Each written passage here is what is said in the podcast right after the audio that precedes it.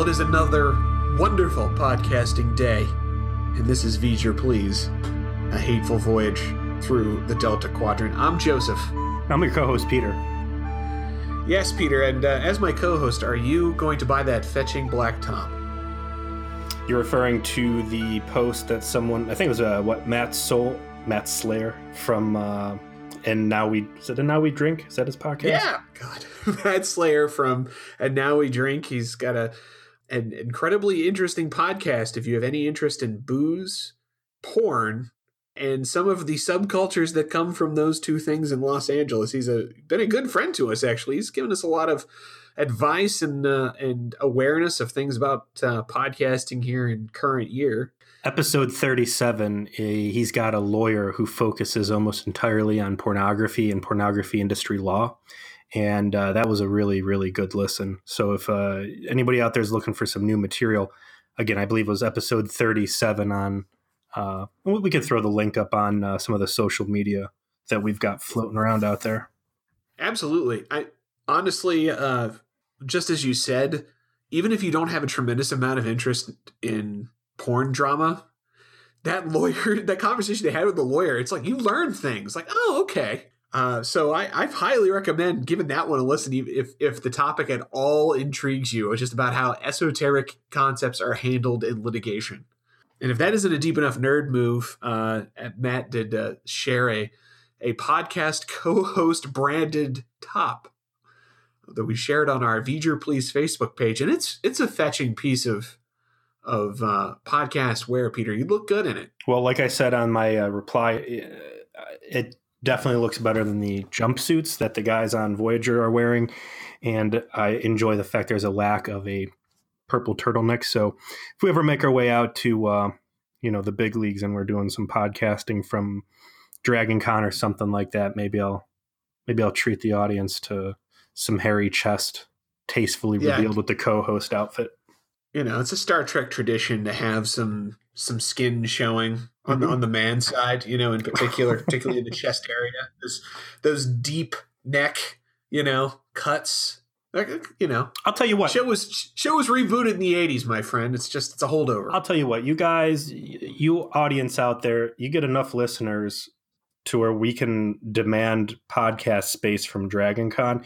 You get us into the big leagues. Not only will I wear that co-host outfit, but I'll also find a uh, TNG first season skort, and I'll rock that as the bottom. oh, oh, please, internet, make this a reality. There needs to be photographic evidence. There's just a lot of things need to happen. That needs to happen right there.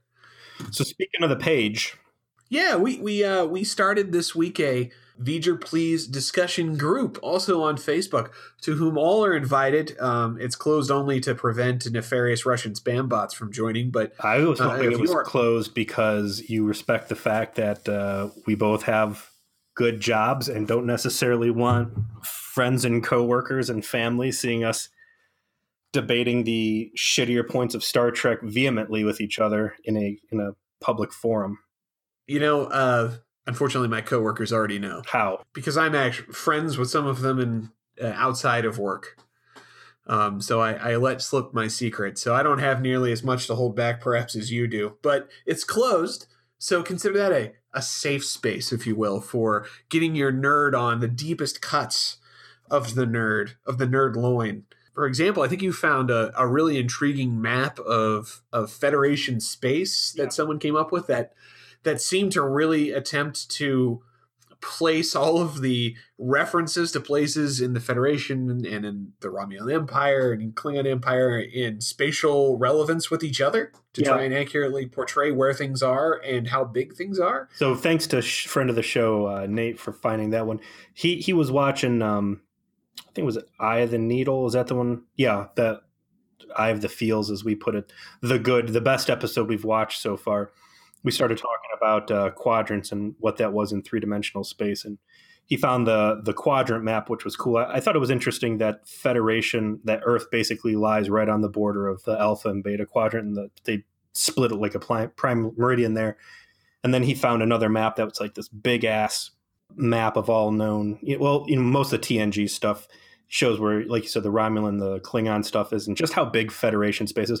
That was really, really fascinating sitting there and, and digging into the, the, nerdy on that. It reminds me back in, geez, middle school. So probably about the time right before uh, Voyager came out. But did, did you ever play Mech Warrior 2 Mercenaries?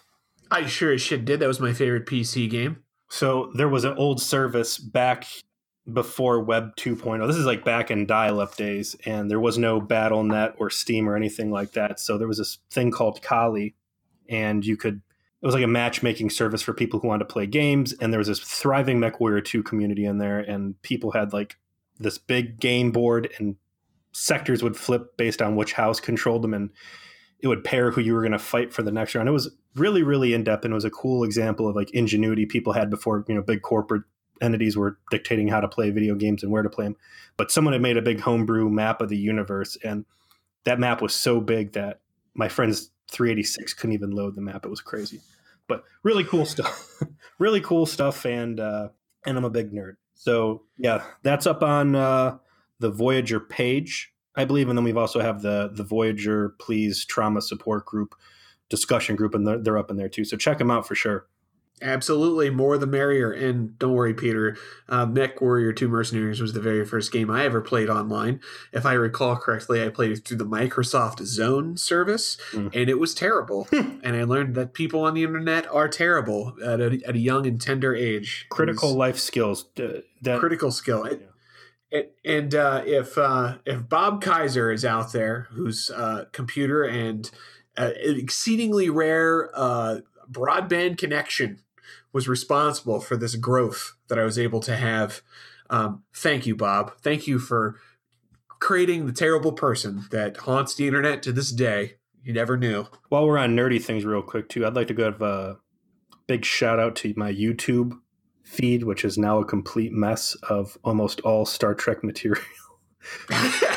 from the little oh, that algorithm you you start going down rabbit holes on youtube. That google algorithm is going to to make you pay for it. Anything cool that i used to get shown in my youtube feed is now completely gone with like the most dingiest grungiest grossest star trek ship breakdown fan theory nonsense possible. Like i i watched a couple videos here and there and uh, the whole thing just completely overrun uh, the Borg have assimilated it. I think my favorite uh, deep, deep, deep, deep, deep, deep nerd shit uh, on YouTube as far as Star Trek goes is the what if scenarios if if the Dominion initially won their war against the Federation. Have you seen that? It's prompted me, but I'm I'm traumatized at this point where I'm afraid to click on anything because I don't know if I'll ever dig my way out of this Star Trek YouTube. You hole. won't.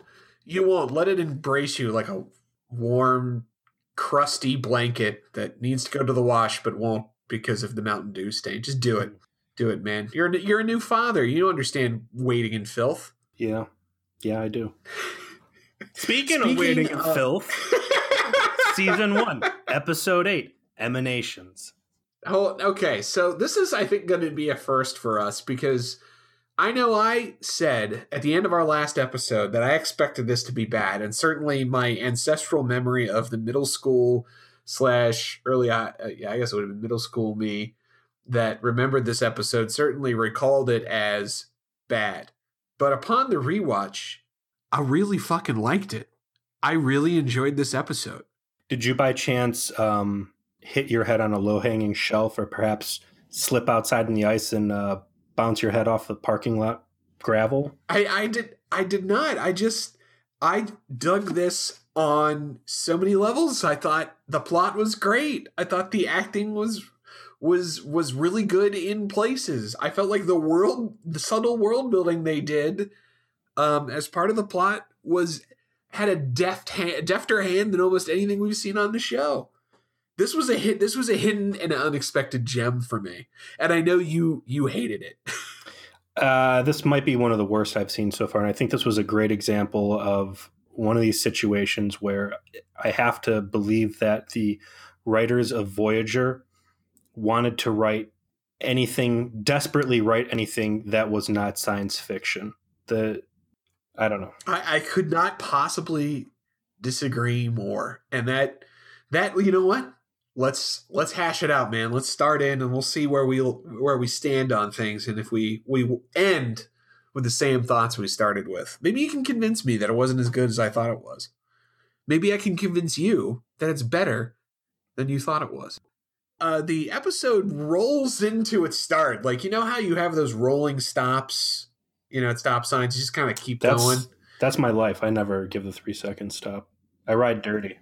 Yeah, this this uh this episode's riding dirty at the stop too. It it just kind of rolls into the action immediately. They say they've discovered a new element out in space somewhere, and it's incredibly dense. And we get a quick little technobabble exposition that they're excited about this because it can help them do all kinds of cool space magic shit.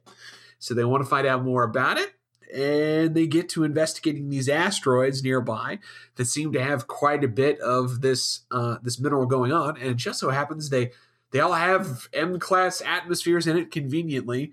Uh, so they dispatch a, a quick uh, quick uh, posse of B'Elanna, uh, Chakotay, and this episode's featured player, boyish, a doughy Asian man, Harry Kim. Yeah, you got a real scrub team going out on these. So the the asteroids, they were asteroids, planetoids, whatever that formed rings around a planet. Correct? Yeah, so they're in this in orbit of a gas giant. It's got a real intense kind of ring situation going on, and uh, these asteroids all are in orbit of that. Yeah. Uh, so right off the bat, I'm just kind of rolling my eyes, like, okay, of course these asteroids have completely sealed inner cave cavities that uh, you know are are perfect for away teams to go ahead and bait in. They beam into these things, and and my my, my I'm I'm perked. You know, they beam into these things. Standard away team gear on this, so they're rocking tricorders of stupid ass wrist flashlights and phasers. And as I paused the episode to start writing down about how stupid it is that there's Class M atmosphere. Class M, by the way, is like Earth. Earth is a Class M planet. They're supposed to be kind of rare. Uh, you get a lot of uh, uh, fights between like Romulans, Klingons, and Federation over Class M planets because it's the only thing that's uh, suitable for colonization. So I'm writing down how stupid it is that these things are Class M, and then I see in the freeze frame I took spider webs all over the place, which I'm also like, how stupid? Why are there spiders in space? On asteroids, this is dumb.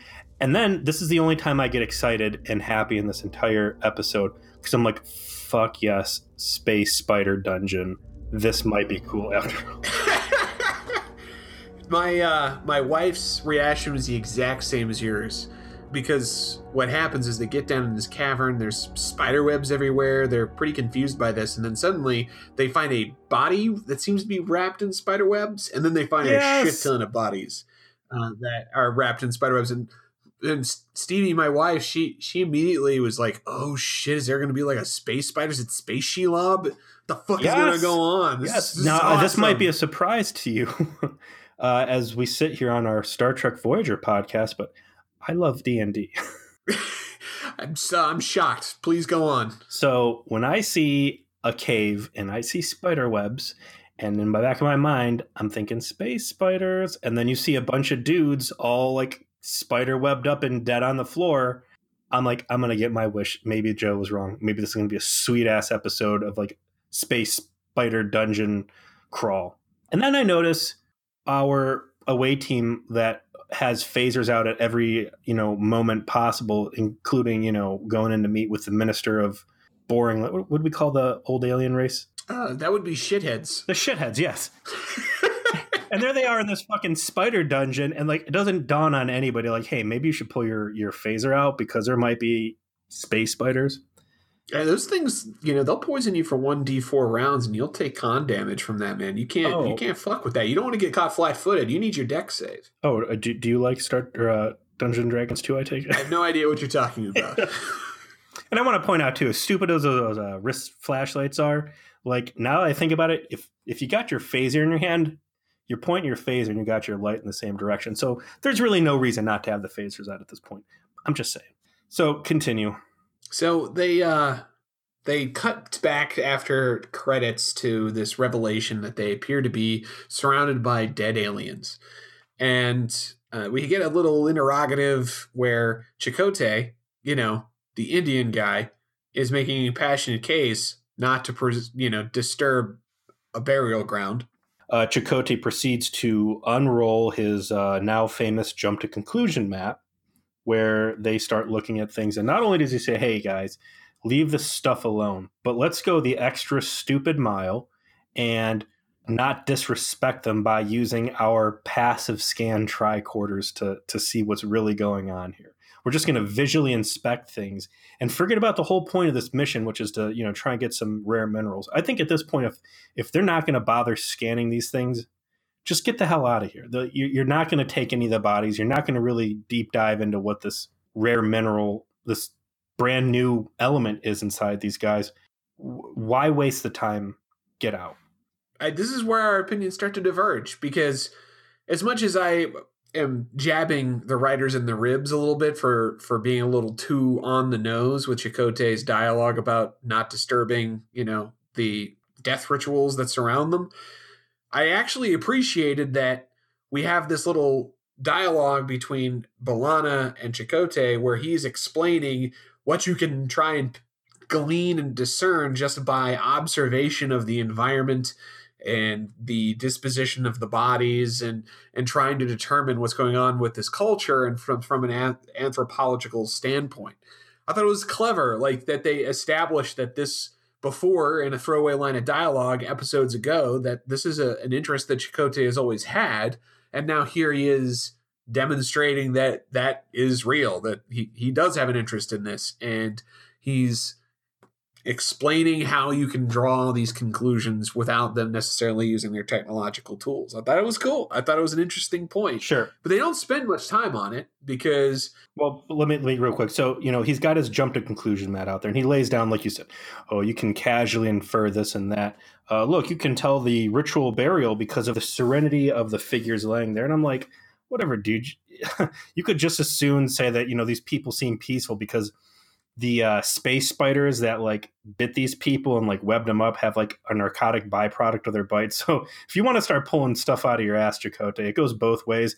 And I would say that spider space spider bites causing a hallucinogenic uh, byproduct uh, is the more fun way to go, and also get them phasers out because you still haven't disproven my theory. But um, uh, you know, before they can get sneak attacked by a spider, though, they get sneak attacked by oh no, there's a subspace thing. So there's all of a sudden some flashing lights. Uh, there's a subspace fissure opening up, and Chakotay's like, we got to get the fuck out of Dodge. Unfortunately for them, the person that is manning the transporter is Ensign Seska.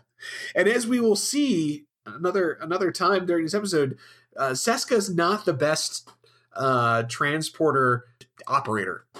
Um, she she has some problems executing on the transporter. Now, maybe as we'll see later, purposeful problems, but uh, she attempts to get all the trio out of there before this this new you know terror in, time, in space does something bad uh, by simply just just uh, beaming up everything that's in proximity together. But what happens is instead of getting the the whole away team, she gets her two uh, Maquis buddies mm-hmm. and some rando dead body that just happens to be joining them joining them for the ride. Mm-hmm. Fresh dead body too. Yeah, that, that that's a good point too. And as you're just talking about that, I was like, did she intentionally leave one of the you know bridge officer Starfleet people behind? But I mean, if Which, I were if I were Janeway, I'd be really fucking suspicious. Like, oh, Seska, you just so happened to to fail at beaming aboard, you know, one of my loyal officers, and and, and got your two buddies. Uh, that's that's awful. That's awful convenient of you. Well, that kind of thought has no place in Star Trek Voyager, as we've already. Yes, clearly.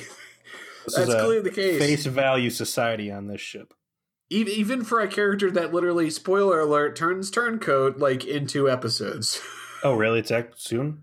Yeah, it's that happens in in season one. But uh, they uh, they get this body uh, on board, and is apparently uh, because this one accidentally came with them, they're okay to science this one up because. Mm. B'Elanna's just scanning away at it. You know, it's like a, my, my wife's like, "Is it like a dog? If it follows you home, can you science it? Like, is, is that what how it happens? Okay, you have to you have to feed this one, but you can totally well, do. They scans. do make a pretty convincing argument. You know, Chakotay's like, oh, you know, respect their privacy or whatever. And they're like, look, dude, now now Harry's ass is on the line. It's time to set aside our our best intentions and, and get real about this situation. Agreed. Agreed. And uh, point is though that they've lost Harry Kim. He's somewhere else. They've got this body, and the body's got like a sliver of life left in it. And they're like, okay, let's uh, let's get this body to the sick bay and see if we can't, know, revive it or something because it's the only way we're gonna figure out what the fuck just happened. How good would it have been when like the subspace disruption started on that asteroid? Had someone scream like, "No, I don't want to go back in time." Damn it, a time warp oh, again. Oh, Jesus. Drat. So, speaking of Harry, I don't even know how to roll out this scene, man. So they cut away to what I think we should assume at this point is uh, another point in time because it's season one of Voyager, so why not? And instantly, You're I just gonna assume if it's unexplained, it must be a temporal plot. yeah, and I'm In the know, absence of evidence otherwise, it's clearly another time conundrum. yeah, and you know, later in the episode, they uh, you know even say, "Hey, this is an alternate reality or universe or something." I would say, you know, a different point in time would fall right within the scope of possibilities there. But I think they specifically suggest that this is another dimension. They never you never see much, but that's what they suggest that it's another dimension. But go on. So I'm in. My eyes are assaulted by some of the worst costumes. I would say that these costumes are so bad they're right up there with the Candy Corn tragedy. There's some sort of a priest leading a prayer around a a poop pod that roughly resembles prune or a poop, and uh, I can only say that I would like to call it another discount African King outfit. Uh, he might be shopping at the same place as Neelix. Maybe he was really um, he really got into watching Black Panther and, and he decided to go along. But these costumes these guys are wearing, they look like uh, they're made out of grandma's drapes. And this guy's got a big cone head hat, and uh, they spared a lot of expenses in in dressing these aliens up. I would call it discount Wakanda gear, except it it's like they actually spent money on it. Unlike the candy corn tragedy, which was really bargain basement and obvious. Like, all right, slap this shit together. These guys just look like humans. Whatever. We're gonna do this at a waste treatment plant. We're gonna barely do anything to make this look like this is another place. Right? That looks slapdash as hell. They spent time, energy, and effort trying to make this shit look like the way they look, made it look. It just looks bad. The only thing that they spent time on is like, how tall do you think we could make this hat before it crumples in on itself? And the answer to that was was pretty tall. The, they've got a lot of nose ridge action and tons of forehead on these aliens. And we're seeing them for the first time when there's this couple that's having this talk about the the man in in in this pairing. They get a lot of feel like this guy's going to die, right? He's getting ready to die. He's speaking of the next emanation, the way it's being toned about seeing people who are already dead, um, that he is clearly going through some sort of process where he is going to be killed, and and this poop pod, as you so adequately put, uh, seems to be the center of the ritual where this happens, and they are having some kind of little talk. Uh, there's family around. And then suddenly you hear banging on the inside of the poop pod, and Harry Kim is like, "Get me the fuck out of here!" I I want out. They open it up and they're like, "What the fuck? Who the fuck are you? What the fuck is this?" How do you have clothing that looks as stupid as ours? Yeah, so that's a smash cut for the beginning of basically the first act, and it looked like there's a commercial break there. Um, and Mhm. uh, they come back to Harry Kim, who was talking to the the lead alien, Yeah, they called him the chief thanatologist, Thanatology. uh, which which you and I know for even deeper nerd reasons than we have suggested so far is the study of of death and death rituals. And Harry is confused. Um, he's not quite connecting the dots yet immediately about what's happened or or what they are assumptions they're making. But I feel like this scene was excellent because it gave you this growing sense of dread from the aliens who are listening to him talk about, oh yeah, I was on this asteroid. There are a bunch of bodies around, and then the subspace fissure opened up, and I wound up here. And you know, this is I'm and I'm from planet Earth. I'm you know I'm part of the Federation. All this. He's explaining this very matter of factly and scientifically, whereas we have now been given a clear impression these aliens think that wherever Harry Kim came from is a mystical afterlife. And so he is just like rapid fire. Okay, this is what's happened. I don't know exactly how I wound up here, but this is where I was beforehand.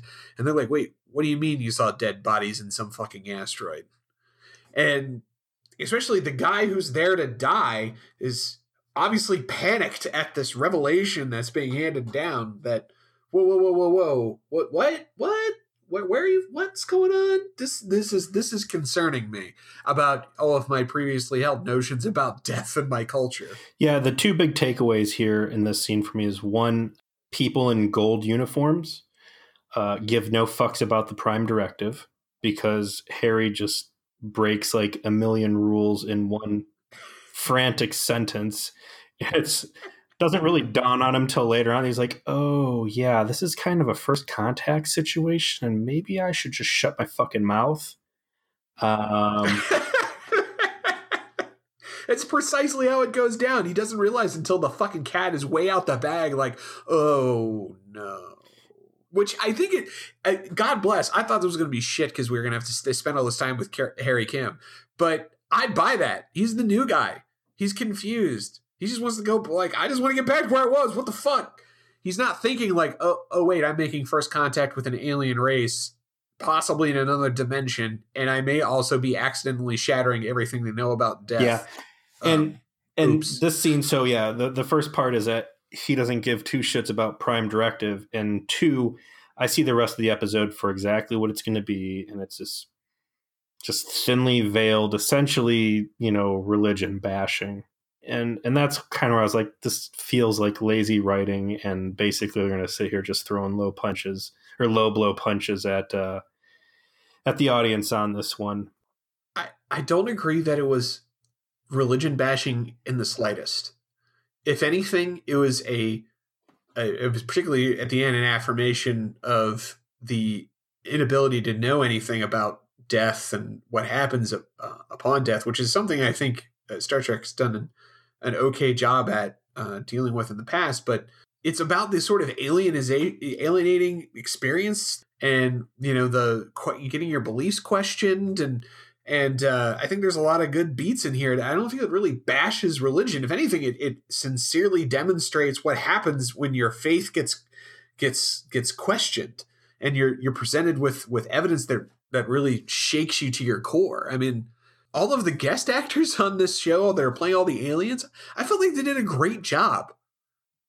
Well, let's talk about that real quick. Um, who do we got lined up here? You got the main guy. I'm sorry, the the the alien who was going to be willing himself to death uh, to accommodate his family, as we'll find out. I call him Mister Eating Disorder when he's right. sitting there Emanci- shirtless. Emancipated, emancipated man. Yes.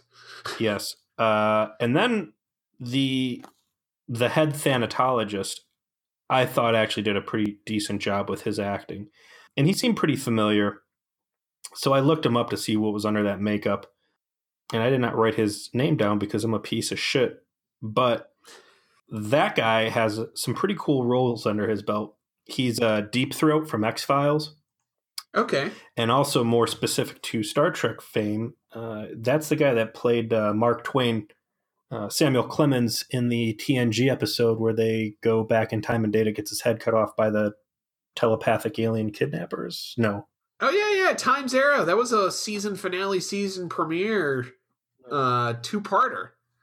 So this uh, dude's got the, some chops under him. So Harry gets pulled out of the poo pod, and they put him in some sort of a locker room where he's got a roommate. The roommate being uh, Mr. Eating Disorder, and that guy's going through some shit with his wife where it's clear he's starting to get cold feet about what's going on here, especially in light of uh, Harry appearing in the pod of enlightenment or emanationism or whatever. And then you've got the chief thanatologist, uh, Deep Throat, on the other side of literally a folding metal room divider that is maybe at the most six feet wide or um, or I don't know deep, and as if it's not flimsy enough, there's like ventilation holes in each of the panels. So there is nothing separating these two people other than a novelty. And the head thanatologist is like, "Whoa, whoa, whoa! Uh, come here, alien guy. Like, uh, let's let's talk quiet because basically, like, you're super heresy to everything we've got going on here in our most holy place, and we don't want you spooking the rubes here. Um, so." And, and, never at any point he's like, let, let me give you your own room that's like locked down where you're not going to be able to talk your crazy heresy to uh, a guy who's about to crawl into this incineration pod. I mean, I get that that's a, a obvious logical oversight if we were approaching this from a uh, what would you actually do in this situation perspective, but I understand why they had to cut that corner because they they wanted to have the these different interactions between the different archetypes of personality in these kinds of situations. So I kind of gave it a, like a one of those suspension of disbelief passes. It's a big corner you know? to cut, man. I mean, I agree. It's an obvious oversight. Like, why the fuck did they have this guy circulating with anybody? Uh, it's right but, up there uh, too. Because the know. guy's like, the head thanatologist is like, you must have more information on, and it to the episode's credit, instead of it being like some sort of uh, inquisition that like drags him off and and starts like torturing him or treats him like a monster, like they're pretty receptive. I mean, for all you know, this is first contact when these sort of alien creature on this uh that this species has had, and everybody's just pretty cool with him. Like he's weird, but no one's like finger pointing or deathly afraid of him. They seem very fascinated by the simple fact that he's from where they would consider their afterlife. Sure. So they're like almost reverent with him to a degree. Sure. So they even they're like, do you not have any sort of scans of what the other thing is? and at that point it's just like you hear that womp womp womp and it's like oh had only uh stupid Chakotay not made the only comment I've ever seen in Star Trek history where it's don't scan this stuff.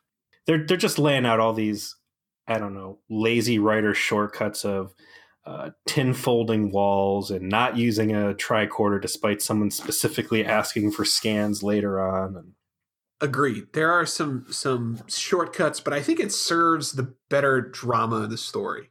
So I think that's kind of where we diverge. I agree that they exist, but I think it's done in service of the story rather than to its detriment. Um, the next scene. This is a hard left turn in uh, Federation sciences for me. the next scene is probably uh, the scene that had me um, wanting to throw things at my television, though, which is where the doctor explains that he was perfectly capable of of reviving this this body that had teleported in with uh, Chakotay and B'Elanna. And uh, he's like, yeah, oh yeah, it was no problem. It, it, she had brain cancer, so I just kind of uncancered the, this brain that I never seen from another dimension. You know, went and replicated, replicated uh, some some new brain cells, smacked them right in there. You know, of a brain I've never seen before uh, and just used follow, uh, the standard post mortem revival protocols. There was no problem at all. It was, it was basic. It was easy. I'm like, what the fuck? Yes. What do you mean it was easy to do all of that? Like, it was easy to just uncancer a dead body, replicate brain matter of a brain you've never seen before, and then apparently there's a protocol for reviving dead people post mortem revive. Revi- yeah, who, who dies in the Federation now? How how is anyone ever dead? the true backbone of the Federation might has now been revealed with its uh, United Federation of Planets necromancy. Shit, yes! Absolutely! That's like, exactly what he describes. The the Starfleet is the byproduct of the Reanimator, as we have now seen. Those red hey, shirts and everybody else. Je- so, so Jeffrey, Co- Jeffrey Combs. Jeffrey Combs is in Star Trek. There's a connection. Weyoun Lavorta from DS9. He's a huge player in that. Apparently, circulation of the reanimator tech that could that could be canon. Yeah, but I mean, this is a real kind of head scratcher. Like, okay, so you just had half your crew, you know, all these important people in your crew die. Uh, when Voyager got tossed, uh, you just overcame fucking brain cancer. Why, you know, again, as you just pointed out, why are there any dead people in the Federation? Yeah, it's my my wife said the exact same thing. Like, how the fuck she she brought up um, Lieutenant Hottie, the the helmswoman. Mm-hmm. Like how how did she die? R.I.P. R.I.P. Lu- uh, Lieutenant Hottie, the Betas, Betazoid helmswoman. Like what?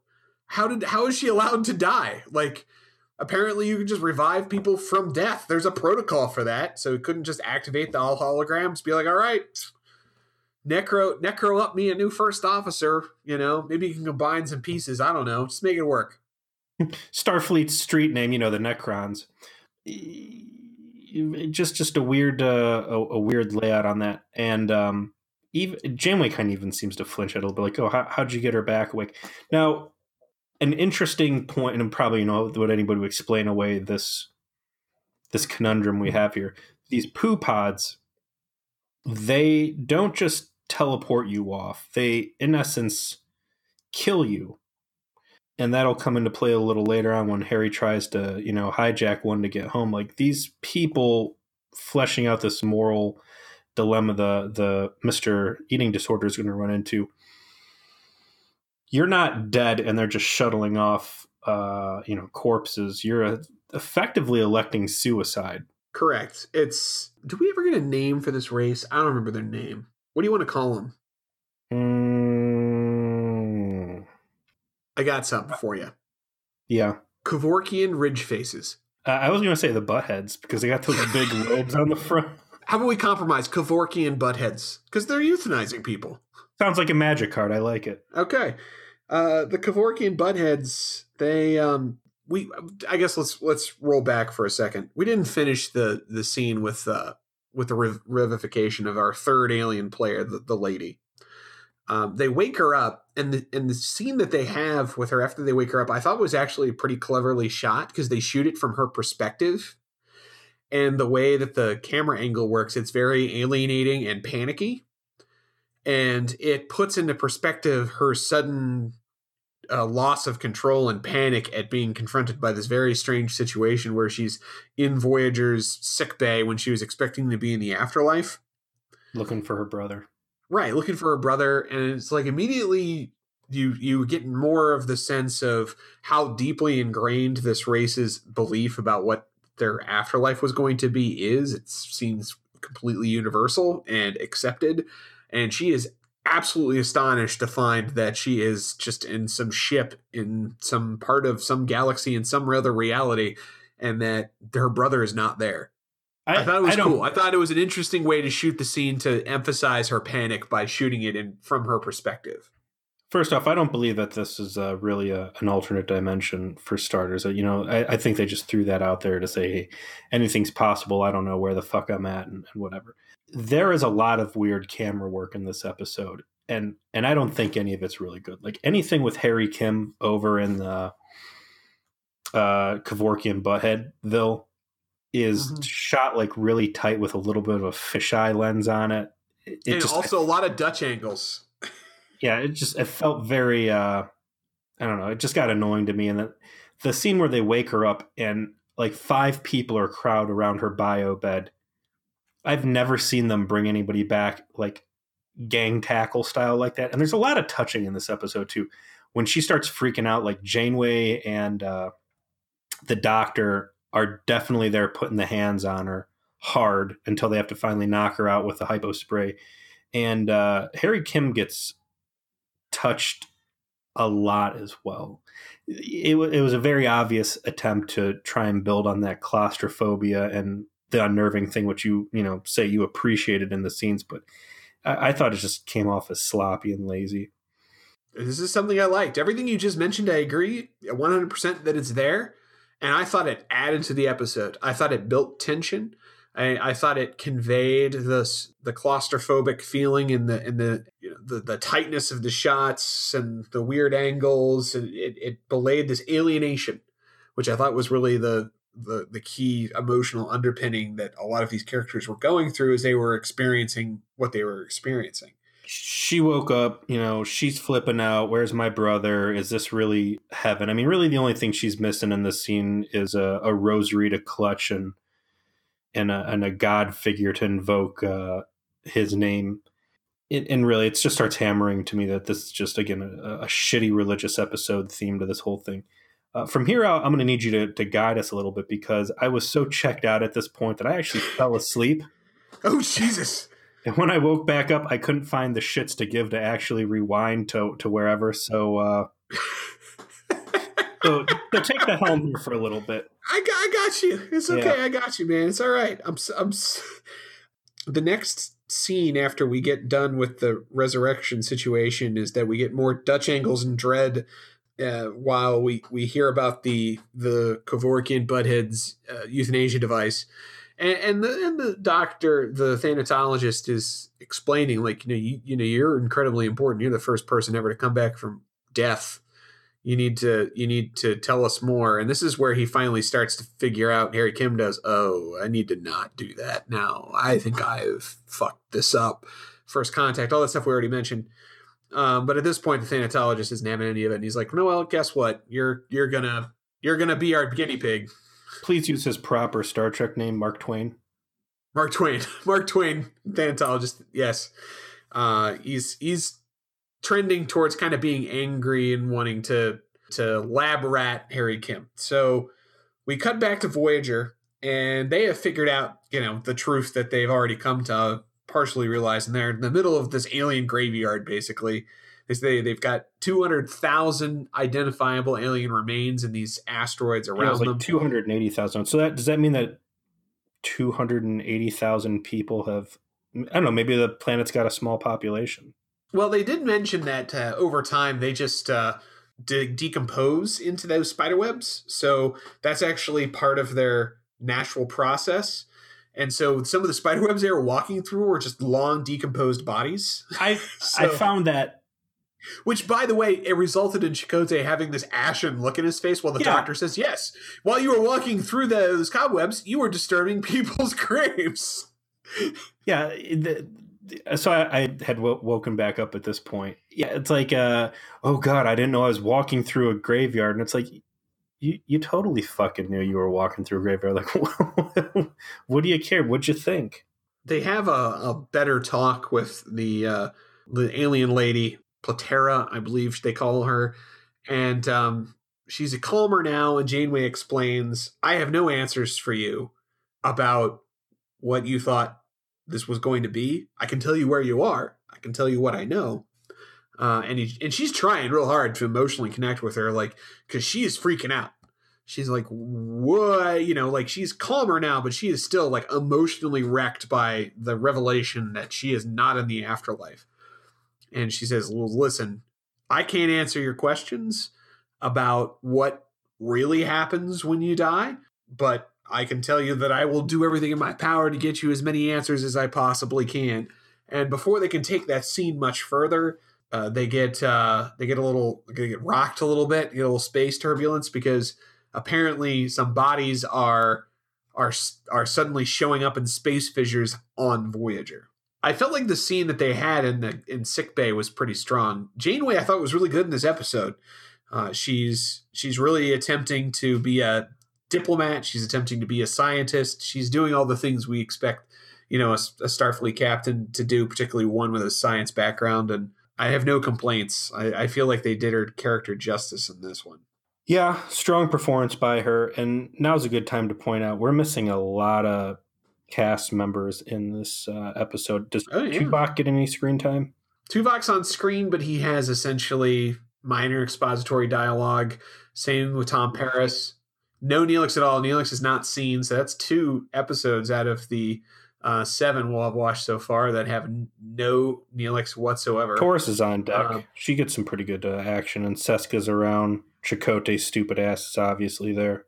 Yeah, I mean, everybody else gets gets uh, more more screen time. obviously, Harry Kim. This is our first time really getting to know much about him, and considering how like bad he's been as a supporting character so far, I felt like his accidentally bumbling his way through a, a first contact, doing everything that he wasn't supposed to do, uh, was was good.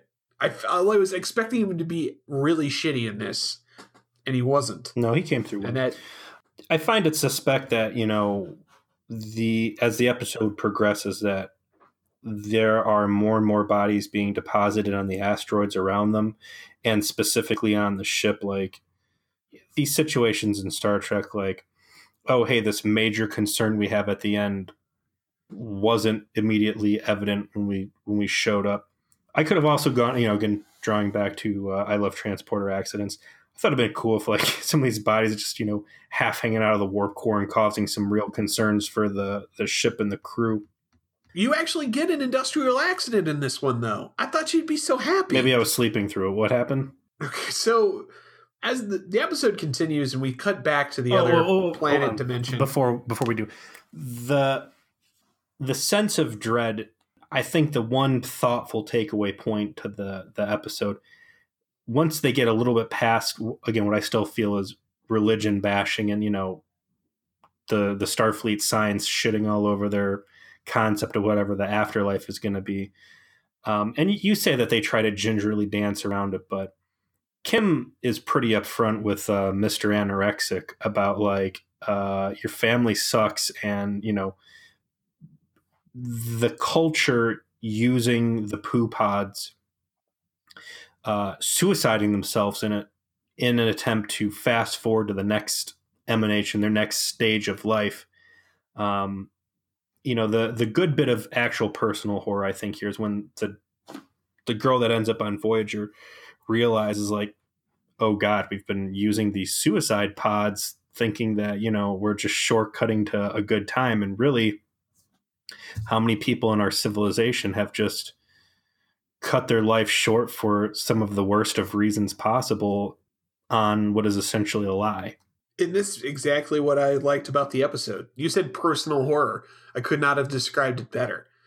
all three of the alien characters we get to know ha- experience that personal horror in different ways. Mark Twain, the thanatologist, uh, has his you know underpinnings of his society and his understanding of what he's devoted his life to put into question. The emancipated man um, has his societal obligations questioned after he realizes that what he has signed up to do, so he's not a burden on his family, may not be what he was thinking he was signing up for. And then you've got the the, the young lady who did die and transferred over, who now has to confront the truth that it isn't what she expected it to be and nothing that she it was trained her whole life to to believe was was true ended up actually being true. So I that's where I loved it. Like all of those scenes and all of the actors who were playing those guest roles nailed it in conveying that in a way that I felt was was pretty powerful given that we're dealing with mid 90s, you know, sci-fi TV on the UPN. The the next scene actually that we we see in the sh- in the episode is is the emancipated guy talking to his wife, really having a breakdown of his belief, trying to get out of what he committed himself to, and then he has that talk with uh, with Harry where he explains he's basically being put on the ice floe because he was in an accident and he's a burden uh, to to his family to take care of, and that this wasn't necessarily his idea; it was sort of gently forced yeah, he him. got voluntold to go do it. Uh, I believe he said that there's a family meeting that was held about yeah, there's an intervention. What's going to happen? Yeah. And uh, they voted his ass off the island, and now he's got to go sign up for um, you know self-elected suicide transport out. And you know he's complaining to his wife like, uh, I don't know if I feel good about this, and she's like, Well, what do you mean? And I want to be like, uh, Look, you've been in the same room as I have. Can you not hear past the the the the threefold divider between us and this alien guy who's very clearly saying that you know we're ending up in a space spider asteroid belt. You know she and I, you know i think it's they're painting a picture there that she just wants this dude out of her life and she's willing to kind of ignore it and push it along. But when harry comes back over and they start talking you know and, and harry really starts laying out like yeah, you're getting fucked and your family's just basically pushing you into pointless suicide. Uh, the one of the biggest plot holes I think in the episode. These guys, you know, this is where you really see how sickly this guy is. He's like wrapping himself up in funerary shrouds. Yeah, so he's he's got this uh I don't know what you would call it. Giant tape. ugly scarf. yes. It's like a shitty like he's turning himself into like a Tron mummy. yeah, so let's hold on that for a second because that's near the end. Um, we've got a little bit more that happens. Uh, Voyager's turned into a body trap, because apparently these subspace fissures are attractors of the warp core, so they got to bounce for a while. Um, and while they figure out what to do, so they can go back and continue this this plan to try and find Harry Kim, Kes steps in, has a little talk with the alien lady about what's going on, with some real weird looking like pretzel shit in a martini glass. I don't know the fuck that was supposed to be. Probably some Neelix space rat shit. And you know, we get more background as to what these aliens believe the afterlife would be like. We get more breakdown from this lady conf- confronting, you know, the Can, horror. can we make the episode name uh, Space Rat Shit Martinis? oh man, I don't want to put shit in the title, I know. but uh, in my mind, that's what this title is going to be. it's it'll be a, it'll be the title in our hearts. Yeah. Uh, but uh, So, what's she laying down to this? Because I think I might have fallen back asleep for this part too. Yeah, Ke- Kes is trying to basically buck her up a little bit, but she's not having any of it, and she starts to break down again about she's not supposed to be here. This is this is not what she wanted. She should, you know, like she wants no part of being on Voyager or in this reality since it represents, you know, her whole life being a lie. you know, so uh, this happens to be right when they they problem solve an idea and how to deal with the getting Harry Kim back and sending this lady back to her own dimension, which is to recreate the transporter accident because they're attracting all of these subspace fissures. So we'll wait until one opens up, going to bring another body through, and we'll do the swap. We'll send her back, and we'll send her back with this uh, transponder that will allow her to give it to Harry Kim and say, okay, just hold on to this. And the next time one of these fissures opens, we'll grab you and we'll beam you out and and the lady's all about it. She wants to get the fuck out. She gets warned. Janeway's like, "We don't know if this is actually going to work or not," but she's like, "Fine, don't care. Get me the fuck out of here." Is she excited all at the prospect that hey, you know, I was supposed to go to heaven and all I got was this stupid cancer removed off the base stem of my brain? Yeah, that's a little bit of a lack of gratitude of the fact they basically decancered her and then zombie revified her into. Before exist- I go, can you please thank your Federation necromancer for uh, his service? For- Here, give him this gold coin to cover the cost of his, uh, you know, uh, ritual components. so they they take you to a transporter room once again manned by Seska with the device. And they're like all right Seska make it happen. And Seska tries to pull the beam off. What should happen is that it all goes wrong. Uh, they can't get her through the subspace fissure because it closes. And so they try to pull her back but Seska's all can't make it work and they throw emergency power into it and they finally pull the alien lady back but she's got all the cobwebs on her because It's what's happened Space spiders got her. space spiders got her. They nailed her with a critical hit. You know she's she she failed that that check. She she dropped below negative 10 hit points. She's a goner. Uh and and apparently whatever you know raised dead they scroll they burned to get her the first time.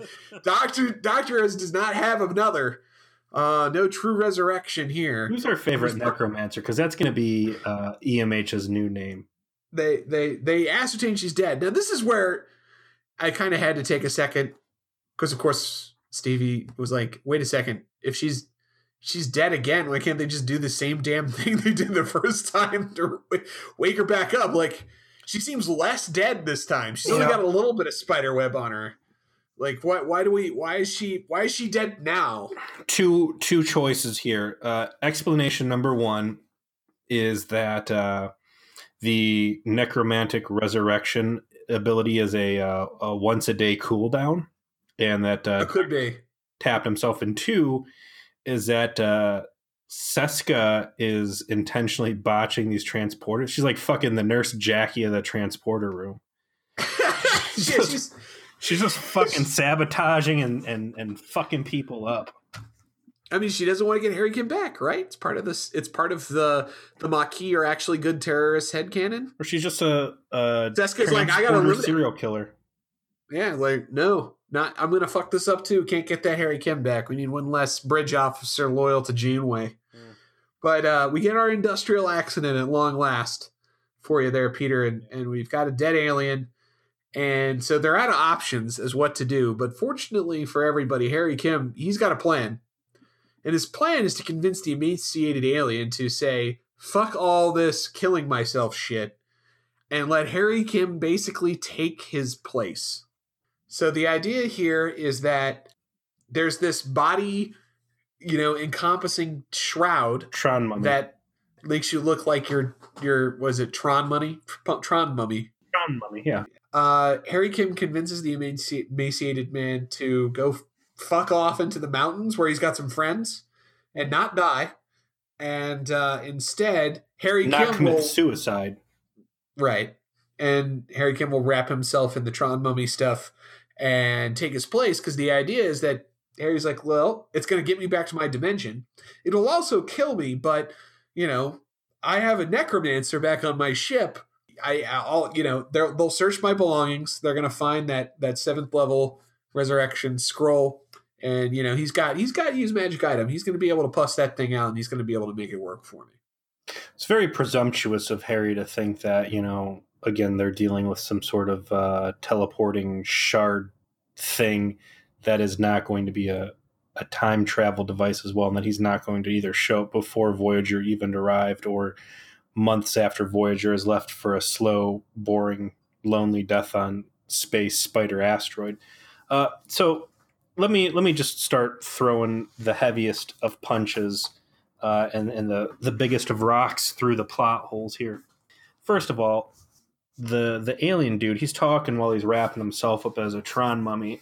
He's like, uh, "Oh, you know these uh, this funeral shroud. This is a big deal. You know, this is my father's father, and I remember, you know, when my dad put it on, he fully believed in all this stuff." And if it's a one way trip to space spider asteroid, how are they getting these these funerary shrouds back? Well, when Harry Kim shows up in uh, sickbay, he appears to be naked. So I would think that you don't leave with your clothes out of the poop pod. That's my only when they- explanation. when when that girl shows up in sick bay and they get her out of the spider webbing, she's she's not naked. Well, we see her after she's been revified, but before she's uh, made conscious. So they could have easily put her in clothes. I'm not buying it, but but we'll we'll continue. And then also, so like when Harry does finally like start, you know, con this dude into hey, don't commit suicide, just go run up in the mountains and be happy and free. Like the first dude is like so incredibly thin, and then doughy Harry Kim jumps in there. He's like obviously twice the fucking size. This guy's wife doesn't catch on at all. Like the dude doesn't sound like her husband at all, and is like twice as big and not limping around. Um, but she's Yeah. uh, y- she's just so excited to get this motherfucker out of here. She's like, I don't care. It could be very clearly a grizzly bear half wrapped up in this bandage, and I'd still, as long as he can fit in the poo pod and I can wash my hands of his ass, we're good to go. and she even hits the button to do the murder. Yeah. She's like, "All right, I'm done. This is a free lady. Time to hit the club." Someone installed Tinder on my phone. I'm done. I'm out. Tired of that Uh, motherfucker. of course, it all conveniently works out in the end. Harry Harry's body winds up on the ship, and the doctor, uh, sure enough, has got his his global cool cooldown on his battle res. See, I'm throwing in some new nerd reference there. Has has expired, and he's able to uh, quickly revify uh, Harry Kim, and all is well you know, aside from this alien planet that possibly is another dimension that may have just had all of its preconceptions about death completely shattered. But aside from that distinct possibility, everything's okay now. Yay! Yeah, the final scene is Janeway uh, finding uh, Kim in the mess hall, and Kim's like, uh, "Hey, I'm I'm good to go for work tomorrow," and she's like, "No, you're off for two days because you know we rush through life too quick." And she starts waxing poetic, and really, she's like, "I want you to to live in the moment and really savor the experience." And I'm thinking, I'm like, the experience here, I think, just boils down basically to like Chakotay's ineptitude and failure that just caused this entire fiasco in the first part. And uh, she just wants uh, Harry to to dwell on on that. I think. was to dwell in.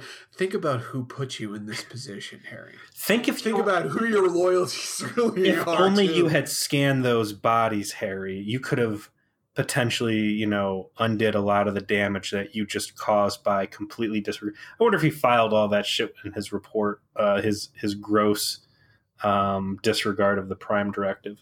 And of course, there is the you know throwaway line in here like, oh well, you know, we did read that there's some weird radiation that comes off these people and flies off into the ring around this planet, and you know maybe that's heaven after all. They specifically say like it's neural energy and there's stuff going on they don't understand. And it all, all leads to the, the overall theme that they've been, been pointing out, especially the Federation people, like we don't actually know what happens after death. There's a lot that we don't know. Uh, and so maybe there is something going on here at this specific place with this specific race that is not able to be understood by the way we traditionally understand things. And they kind of leave it there. We're in the Federation. We don't really know what happens after death. We certainly don't have any necromancers in our employ, and we are absolutely not able to bring anyone back from death. So that's that's us. Nothing to see here. We're just normal spacefaring people who are absolutely not uh, playing God and tinkering with death like a, like a plaything. the Federation doesn't understand what happens after death because nobody fucking dies. That's the episode. Uh, I I agree with you that there are shortcuts. I agree with you that there's a point or two where you're like, really? I agree. The whole the doctor can revivify you is kind of a real fucking stretch, but out of all the that- technology stuff that they've really kind of pulled out of their asses, I mean the the post mortem resuscitation technique was the biggest head scratcher that I think I've seen out of Voyager yet. I can't forgive the number of built-in rub it in your face moments like. Look, Don't don't scan these bodies, and the guy saying, you know, where's the scanned bodies, and some of the other stuff here. I get you like the episode. I can respect the personal horror angle of you know these three different viewpoints, each dealing with a personal crisis in a different way. In some ways, it kind of reminds me of um, what's that? Oh, it was the season finale out of TNG uh, for season one, Neutral Zone, where they find the three people in the cryopods. right, yeah, yeah, yeah. I mean, it's like that. It's it's cool that they're using different viewpoints. I thought all the camera work was annoying and uh, and hokey. You know, instead, let me let me pitch you an episode where they beam onto an asteroid and uh, they get attacked by space spiders. There's some really cool phaser fights. A couple red shirts die.